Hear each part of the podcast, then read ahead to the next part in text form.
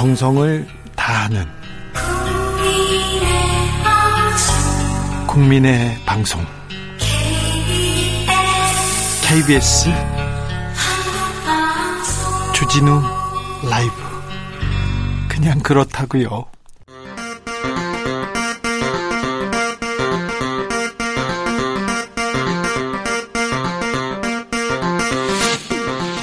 주진우 라이브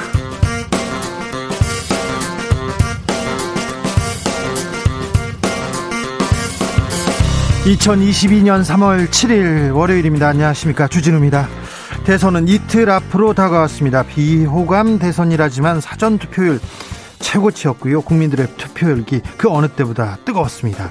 코로나 이후에 대한민국 어느 후보가 통합을 이루고 개혁을 완성할지 어떤 지도자가 우리를 이끌게 될지 우리 유권자들은 이번 대선에서 무엇을 생각해야 하는지 고민해 보겠습니다. 이번 대선의 의미와 가치 그리고 시대 정신 함세웅 신부 임명진 목사와 생각해 봅니다. 오늘 송영길 민주당 대표가 유세 중에 피습을 당했습니다. 있어서는 안 될 정치 테러인데요. 대선의 변수로 떠올랐습니다. 그리고 김만배 녹취록에서 대장동의 몸통이 누군가 이런 얘기가 나왔는데요. 아, 이 변수는 또 어떤 영향을 미치게 될까요? 정치적 원의 시점에서 자세히 분석해 보겠습니다. 경북 강원 산불이 나흘째 꺼지지 않고 있습니다. 건조한 날씨, 거센 바람으로 주말 내내 불길이 쉽게 잡히지 않았는데요. 축구장 2만 천여 개에 달하는 거대한 산림이 잿더미가 됐다고 합니다. 헬기 50여 대 인력 5,500여 명이 나서서 진화에 진화에 공을 들였는데요. 다행히 큰 불길은 잡혀가고 있다는 소식입니다. 정부가 울진과 삼척을 특별 재난 지역으로 선포했습니다. 주스에서 자세한 내용 전해드리겠습니다. 나비처럼 날아 벌처럼 쏜다. 여기는 추진우 라이브입니다. 오늘도 자중자의 겸손하고 진정성 있게 여러분과 함께 하겠습니다. 대선의 주가 밝았습니다. 주진우 라이브에서도 대선 특집 개표 방송 2022년 우리의 선택 여러분과 함께 하겠습니다. 사전 투표율 사상 최고 기록했습니다. 사전 투표 하셨는지요? 투표 어떻게 하셨습니까? 번호를 얘기하지 말고 뭐 나라를 위해서 그리고 어, 우리를 위해서 어떻게 투표했는지 그런 마음가짐 알려주십시오. 자, 여러분에게 대선은 어떤 의미인지 한번 고민해 보겠습니다. 2부에서 함세웅 신부 임명진 목사 만나는데요. 우리 시대의 큰어른 두 분께 지도자가 같이 할 덕목 그리고 아, 이번 대선에서 우리가 이건 꼭 배워야 되는데 이런 점 짚어보고 가겠습니다. 여러분께서도 궁금한 점 있으면 질문 보내주십시오. 아무 질문이나 괜찮습니다. 샵 9730 짧은 문자 50원 긴 문자는 100원이고요. 콩으로 보내시면 무료입니다. 그럼 주진우 라이브 시작하겠습니다.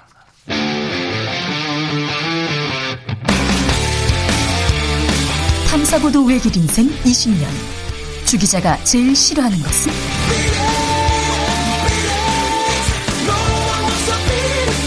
세상에서 비리와 부리가 사라지는 그날까지 오늘도 흔들림 없이 주진우 라이브와 함께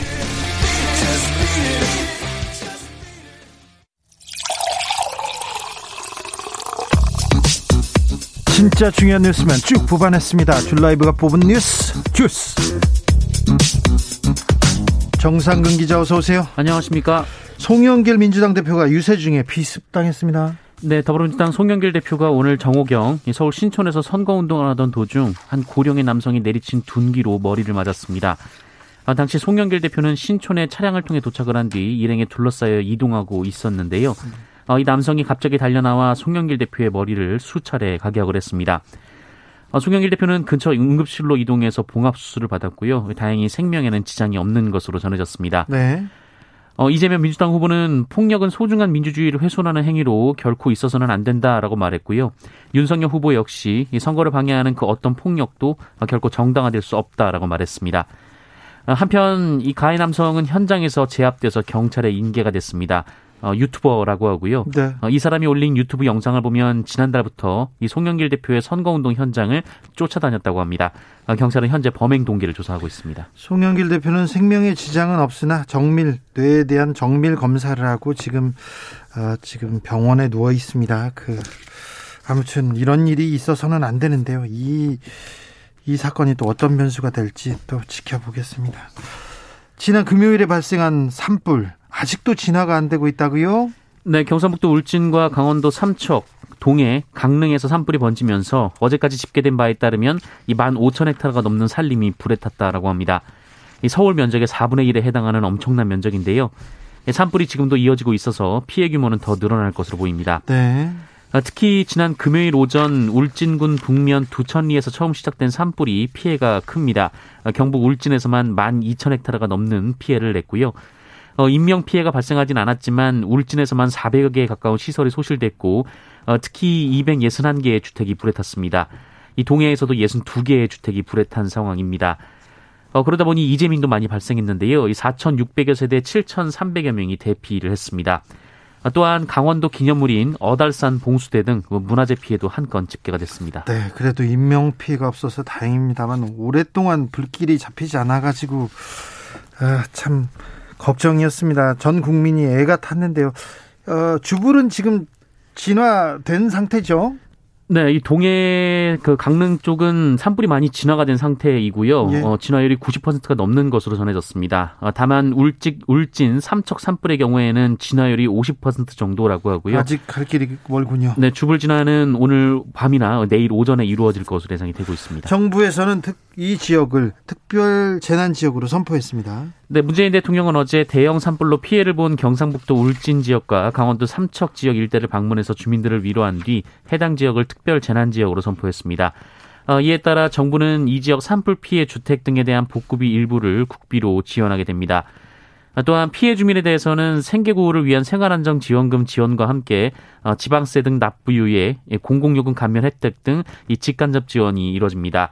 행정안전부는 세부적인 지원 계획을 마련할 예정이고요. 정부는 산불을 진화한 뒤 피해 상황을 고려해서 특별재난지역 추가 지정 여부를 결정하기로 했습니다. 강릉 동해 이 큰 피해를 준 산불은 방화에 의한 범죄였다고요? 네, 60대 방화범의 소행이었습니다. 어, 이 남성은 이웃들이 자신들을 무시한다라는 이유로 이 토치 등으로 자신의 집과 비어 있는 집에 불을 질렀다고 하고요.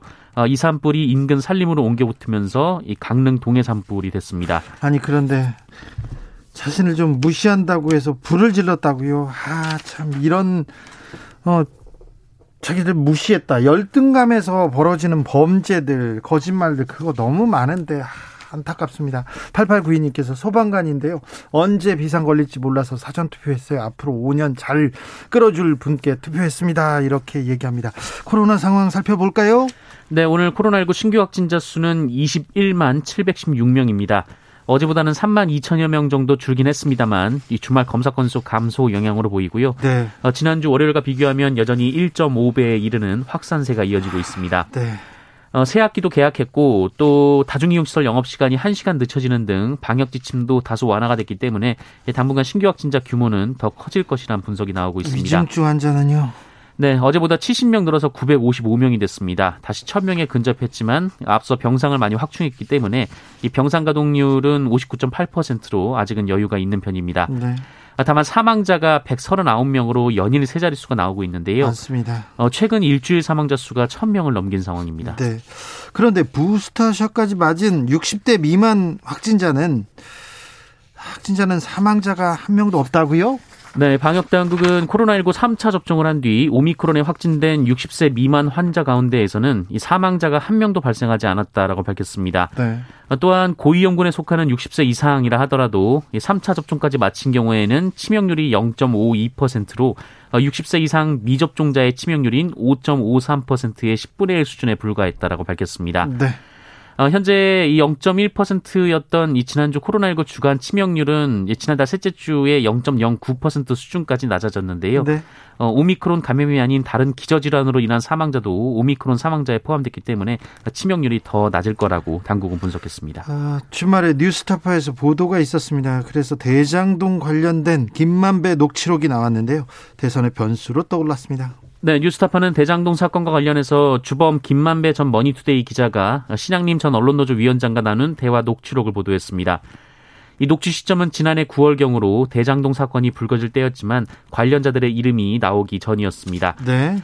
이 김만배 녹취록에 따르면 김만배 씨는 대장동 사업에 천억 원 이상을 대출해준 부산저축은행 관련 수사가 이어질 당시 이 대장동 대출 브로커로 검찰 수사망에 올랐던 조우영 씨 그리고 박영수 전 특검을 연결시켰다라고 말했고요. 네. 어, 이후 당시 당시 이 사건 주인 검사였던 윤석열 국민의힘 후보가 이 조우영 씨를 봐주기 수사했다라는 말을 했습니다. 네. 또 대장동 사업을 추진하면서 성남시가 어, 너무 자신들에게 유리한 공모 조건을 만드는 바람에 이 법조인들에게 천화동인을 매각하려 했다가 실패했다라고 말했고요. 어, 이후 대장동 땅값이 오르자 지속적으로 추가 사업을 요구했다면서 어, 이재명 후보를 비난하는 대화 내용이 담기기도 했습니다. 김만배 목소리로 성렬이 형이 내 동생이야 이렇게 어떻게 얘기했다는 부분도 있고요. 윤석열이가 네가 조형이야 이러면서 봐줬다 이런 김만배의 목소리가 나옵니다. 민주당에서는 대장동에 몸통이 드러났다고 목소리를 높이기 시작했습니다.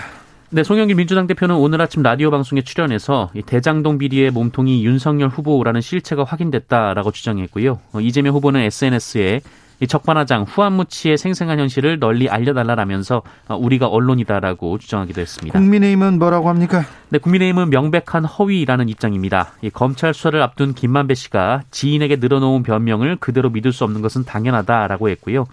어, 이재명 후보를 보호하려 하는데 범인이 보호하는 자가 공범이다라고 주장했습니다. 이준석 대표는 이재명 후보 수준에 딱 맞는 적반하장이다라고 주장했고요. 이 민주당은 왜 항상 녹취록을 가져와도 범죄에 연루된 분들의 증언만 가져오는지 의문이다라고 주장했습니다. 아, 대장동 녹취록이 계속 이렇게 나오고 있습니다. 그런데 나올 때마다 한 번은 민주당에서 공세를 하고 한 번은 국민의힘에서 공세를 하는데 아 이거 김만배 씨의 목소리가 직접 나왔기 때문에 좀 의미가 있는데요. 잠시 후 2부에서 저희가 자세히 살펴보겠습니다. 1부에서도 어, 최민희 김용남 의원과 함께 어, 자세히 들여다보겠습니다. 이 문제는 음, 사전 투표율은 역대 최대치를 기록했어요. 네, 지난 금요일과 토요일 치러진 대선 사전 투표는 투표율이 36.9% 이르면서 최대치를 기록했습니다. 네. 지난 대선이나 총선보다 10% 포인트 이상 높은 수치입니다. 네. 어, 높은 사전 투표율에 여야 모두 자신의 지지층이 결집했다라고 해석하고 있습니다. 그런데요, 확진자 투표 과정에서 문제가 있었습니다. 네, 지난 토요일 오후 5시부터 이 확진자와 격리자들의 사전 투표가 시작이 됐는데요. 확진자들과 이 다른 국민들이 따로 떨어져서 투표를 해야 하기 때문에 좀 여러 문제가 발생을 했습니다. 아, 먼저 선거 사무원들이 확진자들의 신분을 확인하고 원래 투표소로 가서 투표용지를 뽑아 들고 나왔기 때문에 이 진행 속도 자체가 매우 늦었고요. 어, 이에 따라 이 추운 날씨에 아픈 몸을 이끌고 나온 확진자들의 불만이 매우 높았습니다. 어, 여기에 선거법상 설치할 수 있는 투표함이 한 개뿐이고 법적으로 투표함을 옮길 수 없기 때문에 네. 어, 임시기표소에서 확진자들이 기표한 투표용지를 선거사무원들이 투표함으로 옮기는 과정에서 어, 비닐봉투에 투표용지를 넣는다거나 이런 좀 논란이 있었습니다. 여기에 일이 폭주해서 혼란을 일으킨 선거사무원이 이미 기표된 투표지를 유권자에게 전달한 것도 잡음을 키웠습니다. 본 투표에서는 이런 일이 없게 만들겠다고 선관위에서 어, 재벌 방지 대책을 내놓았습니다. 하지만 이거 좀 잘못됐습니다. 이거 우리 수준과 격과는 전혀 맞지 않는 좀, 좀 부적절했다고 해요. 모자란 좀 대비였지 않나 이런 생각합니다. 본투표에서는 이런 일 없도록 해야 될 것 같습니다. 좀 단단히 해 주십시오, 선관위. 네. 아, 이런 일로 지금 한쪽에서 부정선거를 외치고 있는데 이런 일로 국론 분열되는 거 옳지 않습니다. 네. 좀 각별히 신경 써 주십시오. 마지막까지. 정상근 기자 함께 했습니다. 감사합니다. 고맙습니다. 자, 대선 유세장으로 한번 가보겠습니다. 거대 양당 사이에서 심상정, 소신 정치로 찍어달라, 찍어주면 세상이 바뀐다, 이렇게 외치고 있습니다. 정의당 심상정 후보 들어보겠습니다. 이야기 들어보겠습니다. 심상정 후보 안녕하세요. 네, 안녕하세요. 지금 어디 계세요? 지금 수원역에 유세 앞두고 있습니다. 네, 그렇습니까? 어, 네. 지금 어, 거리에서 유권자들 계속 만나고 계신데 민심은 어떻게 어, 느껴지십니까? 어, 뭐 역대 이제 비호감 선거를 이끌고 있는 어, 양당 후보들께서 지금 진영을 나누고 스크럼을 짜고 상대 후보가 되면 나라 망할 것처럼 말씀하시면서 지금 어, 유권자들 줄 세우려고 하지만 그러나 또 한편 어이 이 비호감 선거는 이번 대선으로 마지막이 돼야 한다. 이번 대통령 선거는 양당제의 마지막 장이 돼야 하고 네. 대선 이후에는 다원적 민주주의의 새로운 장이 시작돼야 된다. 이런 문제인식을 가진 분들이 네. 저는 소신 투표 흐름이 예, 형성되고 있다고 생각합니다. 네. 양당제의 마지막이 돼야 된다. 이렇게 하고 정치 개혁으로 가야 된다. 이런 목소리가 조금 있었는데 이런 흐름이 정치 개혁의 목소리가 있었는데 안철수 후보가 저기 윤석열 후보하고 단일화하면서 조금 그그 다음에 좀 사그라드는 거 아닙니까? 아니요, 오히려 또 그에 대한 문제인식이 더 커지고 있다고 생각합니다. 예. 아, 이제, 뭐, 안철수 후보가 양당 체제 종식을 목청껏 외쳤지만, 결국은 이제 꿇어 앉았는데, 저는 이제, 뭐, 안타깝지만, 어, 안 후보를 비난하고 싶은 생각은 없어요. 왜냐하면, 모든 자원을 틀어진 양당 틈바구니에서, 어, 소신 정치, 책임 정치가 얼마나 고단한 일인지를 그 누구보다도 제가 잘 알고 있기 때문이거든요. 네. 근데 지금 이제 양당 후보가 다 통합 정치 말씀하시는데 뭐 통합 정치라는 게 자신들의 정치적 목적을 위해서 뭐든지 다 먹어치우는 게 통합 정치는 아니거든요. 네. 그리고 어 선거 때 에, 불, 불리하다고 소수당 끌어안치는 건 절대 통합정치가 될 수 없다. 아, 그동안 양당이 대변하지 않은 목소리 또 배제한 시민들을 공동체 이론으로 존중하고 어, 정당한 아, 시민의 권리를 부여하는 것 그것이 저는 통합 정치라고 생각하고요. 네. 그런 뜻 그런 취지라면 어, 소신 투표가 통합 정치입니다. 그리고 어, 그동안 어, 우리 사회의 에, 비주류 다수의 비주류 시민들을 대변해온 심상정이 더 힘을 갖는 거 무시 못할 표로 양당 체제를 흔드는 거 네. 그것이야말로 진정한 통합 정치가 아닌가 아, 시민들께 그렇게 말씀드리고 있습니다. 다 박수치고 동의해 주시고 계세요. 네. 이재명 후보가 김동연 후보와 단일하면서 분권형 대통령제, 책임 총리제, 그리고 개헌해서 그리고 어, 양당 체제를 끝내겠다. 이렇게 정치 교체를 위한 뭐 개혁안을 이렇게 쏟아냈습니다. 네. 네. 요, 요 방향은요. 뭐 그게 새로운 얘기가 아니라 네. 김대중 대통령님, 노무현 대통령님 또 문재인 대통령까지 이어지는 과정에 민주당의 오래된 어, 어, 당론 아니었습니까? 네. 지금은 이제 선언이 아니라 실천이 중요하다고 생각해요. 예를 들어서 어, 지방선거 지금 곧 실시되는데 기초위원 어, 광역 저, 저 중대 선거구제로 하는 거는 지금 뭐 국회 법 바꿀 필요도 없어요. 17개 광역단체 중에서 13개가 아, 지금 민주당이 다수 의석을 갖고 있기 때문에 그냥 조례만 통과시키면 되거든요. 그래서 저는 어 민주당이 이번에 내건 이런 어 제도 개혁이 어 이번 선거 결과와 상관없이 추진하겠다고 한 것을 어좀 믿고 싶습니다. 그리고 김동연 후보님이야 뭐 원래 문재인 정부의 에, 그 어, 부총리셨기 때문에 뭐 그렇게 합의하는 게 중요한 게 아니라 실제 에그 양당이 대변하지 않았던 어 정말 절대 다수의 우리 시민들의 이해와 요구를 제대로 대변하는 다당제로 가는 것이 저는 통합 정치의 전제다 이렇게 생각하고 어 진짜 다당제 연합 정부로 가려면 어 정의당이 힘을 가져야 되지 않겠습니까?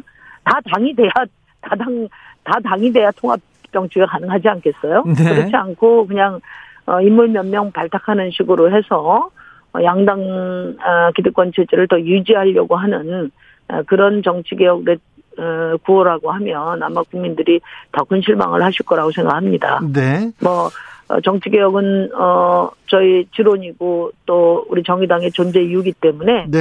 에, 더불어민주당이 앞으로 어, 대선과 상관없이 열심히 앞장서신다면 어, 저희는 뭐 전폭적인 힘을 보탤 겁니다. 네. 대선 때는 아니고요.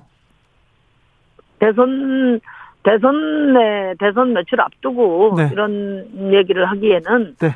아, 이 정치 개혁이라는 것이 너무나 그 무겁고 네, 네. 또 어, 저 큰 과제죠. 네네네. 일찍 네. 조금 이게 담론화 돼가지고 좀 이번 대선에 몇 발짝 나갔으면 좋았을 텐데요.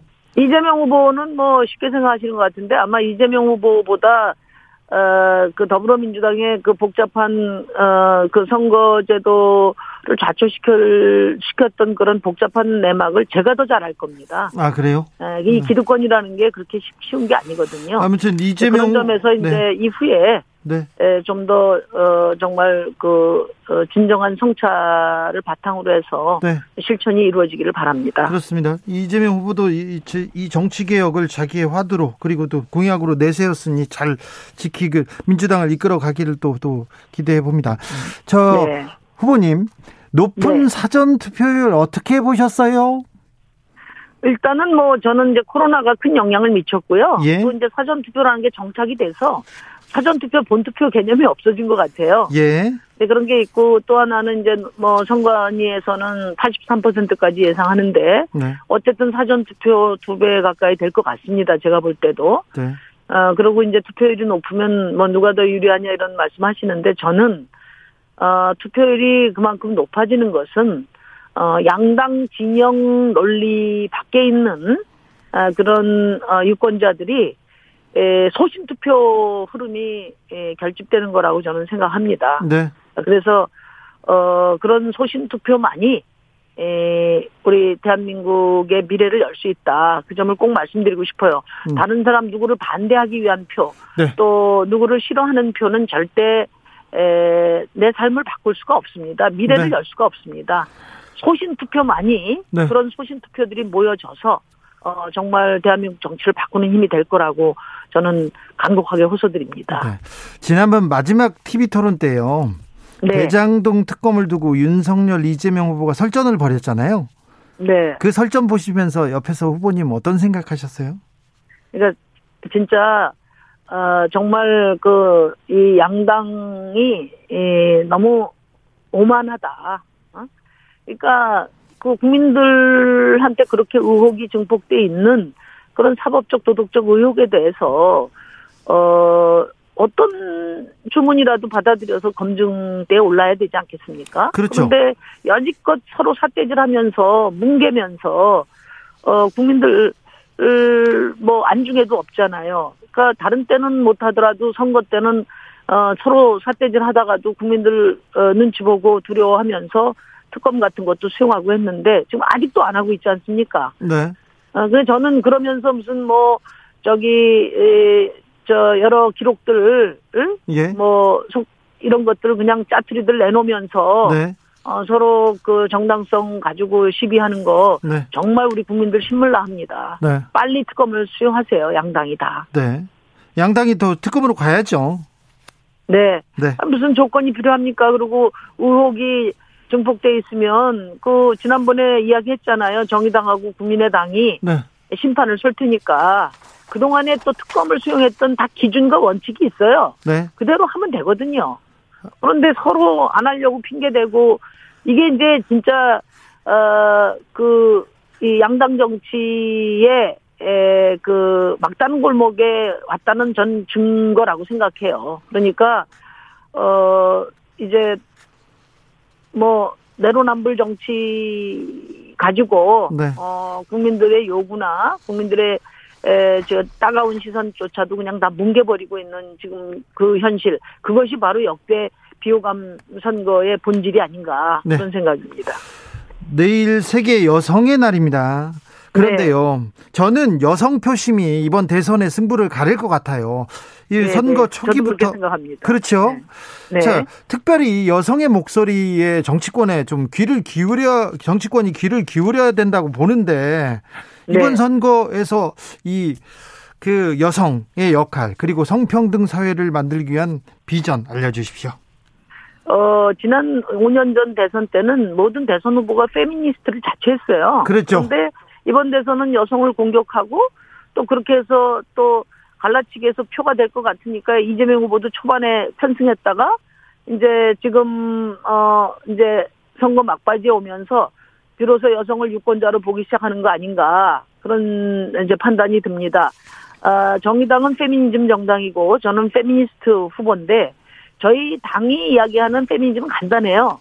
여성, 남성, 성소수자 모든 성은 어 동등하고 어 성차별, 성폭력을 이 만연했던 그런 관행 제도 의식을 과감하게 바꾸자는 거거든요. 어, 네. 여기에 어떤 그, 어, 갈라치기가 있을 수 없어요. 이런, 어, 가뜩나 힘든 여성 청년, 남성 청년을 갈라치기 위해서 네. 그 혐오에 기초해서 집권하고자 하는 이런 세력은 절대 저는 좋은 대통령 될 수 없다 이렇게 보고요. 네. 그리고 이제 이재명 후보도 본인이 페미니스트 대통령이 되겠다는 말을 전 들어본 적이 없어요. 없고 지금 성폭력 근절을 위한 사회적 어떤 원칙으로 확고히 세우자는 게 미투 이후에 에, 가장 중요하게 제기된 게 비동의 강간죄거든요. 이게 네. 뭐냐면 어, 성적 자기결정권을 존중하는 사회로 가자. 성적 자기결정권을 침해한 것을 성폭력이라고 본다. 이런 기준을 확립하자고 한 건데 네. 지금 이재명 후보는 차별금지법도 또 비동의 강간죄도 그 공약이 없거든요. 그러면서 막바지에 뭐 이러저런 공, 뭐 공약을 내놓고 있는데 그거 다 심상정 메아리 공약입니다. 심상정이 어 여성 페미니즘의 중심에 서서 하고 있었기 때문에 그나마 윤석열 후보가 마지막에 페미니즘이 휴머니즘이란 얘기도 하고 이재명 후보가 또 여성 공약도 내고 한 거 아니겠어요? 네. 어, 덜 나쁜 대통령이 성평등 사회 만들 수 없어요. 심상정이 얼마나 힘을 갖느냐. 네. 이것이 에, 우리 사회 역주행을 막고 성평등 사회를 앞당긴다는 것을 자신 있게 말씀드립니다. 알겠습니다. 휴머니즘, 페미니즘이 휴머니즘이란 얘기 들었을 때는 어떤 생각하셨어요? 아, 역시 이 공론화나 공론화라는 거는 참 중요하구나. 아, 네. 윤석열 후보가 아, 이준석 대표 얘기만 듣고 처음에 갈라치기로 했는데 아 이러다가는 아 이제 그 보통 상식적인 시민들이 에, 인정하지 않겠구나 이런 생각을 하니까 네. 휴머니즘 이야기까지 온 게 아닌가 네. 그런 생각이 듭니다. 어쨌든 어, 발전인데 그것이 에, 그동안에 윤석열 후보가 보여줬던 어, 그런 어, 정말 그 어, 이 성, 성별, 성적 차별과 혐오의 에, 문제 인식을 네. 어, 가릴 수 있을지, 그건 앞으로 이제 두고 봐야 될 일이라고 생각합니다. 저는, 어, 중요한 것이, 에, 덜 나쁜 대통령은 더 나쁜 대통령하고 경쟁하는 것밖에, 내로남불 정치밖에 할 게 없어요. 네. 우리 거, 우리의 소신 투표를 가지고 우리의 힘을 만들어서 네. 어, 성평등 국가로 가야 된다. 네. 심상정이 그 중심에 단호히 서겠다. 이런 말씀을 드립니다. 알겠습니다. 지금까지 소신 심상정 후보 이야기 들었습니다. 감사합니다. 네, 고맙습니다. 교통정보센터 다녀오겠습니다. 유하영 씨.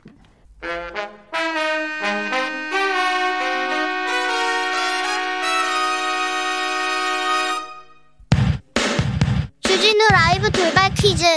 오늘의 돌발 퀴즈는 객관식으로 준비했습니다. 문제를 잘 듣고 보기와 정답을 정확히 적어 보내주세요. 러시아가 1998년에 이어 약 24년 만에 또다시 이것을 선언할 수도 있다는 우려가 커지고 있습니다. 이달 16일 러시아는 7억 달러 상당의 채권 만기를 맞는데요. JP 모건은 서방의 경제적 제재로 러시아의 부채 상환이 어려울 것이라고 내다봤습니다. 그리고 같은 이유로 최근 세계 3대 신용평가사 중 하나인 무디스가 러시아의 신용등급을 10단계나 강등하기도 했는데요. 공사채나 은행 융자 등에 대한 이자 지불이나 원리금 상환이 불가능해진 상태로 채무불이행이라고도 부르는 이것은 무엇일까요? 보기 드릴게요. 1번 디폴트, 2번 인플레이션. 다시 한번 들려드릴게요. 1번 디폴트, 2번 인플레이션. 샵 9730 짧은 문자 50원 긴 문자는 100원입니다. 지금부터 정답 보내주시는 분들 중 추첨을 통해 햄버거 쿠폰 드리겠습니다. 주진우 라이브 돌발 퀴즈 내일 또 만나요.